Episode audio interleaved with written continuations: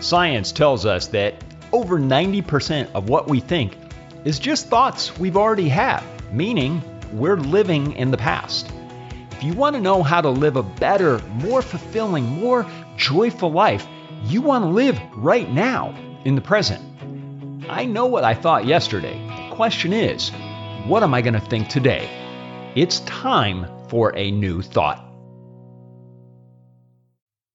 Yesterday, I talked about the power of finishing things.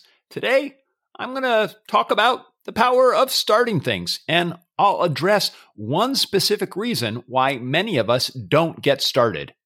Welcome to Everyday, A New Thought. I'm Thor Challgren. As I said yesterday, I talked about finishing things. Today, I want to talk about starting things, and specifically why we don't sometimes. The reason? It'll be too hard. In today's episode, I'm going to offer one solution. This comes from the book, Getting Things Done by David Allen. This book is hugely influential, and it introduced David Allen's method for getting things done, which is Getting Things Done, the G T D method. It's a great book. Check it out. I think you'll get a lot out of it. One of the concepts that David Allen discusses in the book is this idea of getting back to neutral. The idea is that when you're finished with something, you return the workspace or the project back to neutral. Basically, you're making it easier to start the next time. Let me give you an example. Let's say I'm working on a project on my desk and I get all of these papers out and everything's sort of scattered around, and I work on the project until the very end of the day. Say my you know, end of the day is six o'clock. So I'm working on this project right till six o'clock. Then instead of putting everything away, I just leave the papers out, you know, and it could be for good reasons. Like maybe I'm going out with friends. So I feel like that I want to work all the way up until the last moment that I have to work, and that that's what I'm going to put that time into the project. So at six o'clock, I leave. My papers are scattered all about. The next day, when I think about working on the project, I'm now thinking about all those papers on the desk, and I don't know where everything is. So that when I think about starting it, I have this energetic block to starting, because I know that before I even get to starting to work on it, first, I have to clean things up. I have to spend time cleaning up. So now in my mind, there's a block to even wanting to start.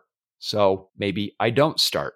Instead, if I had just cleaned up the day before, I would have made starting again easier.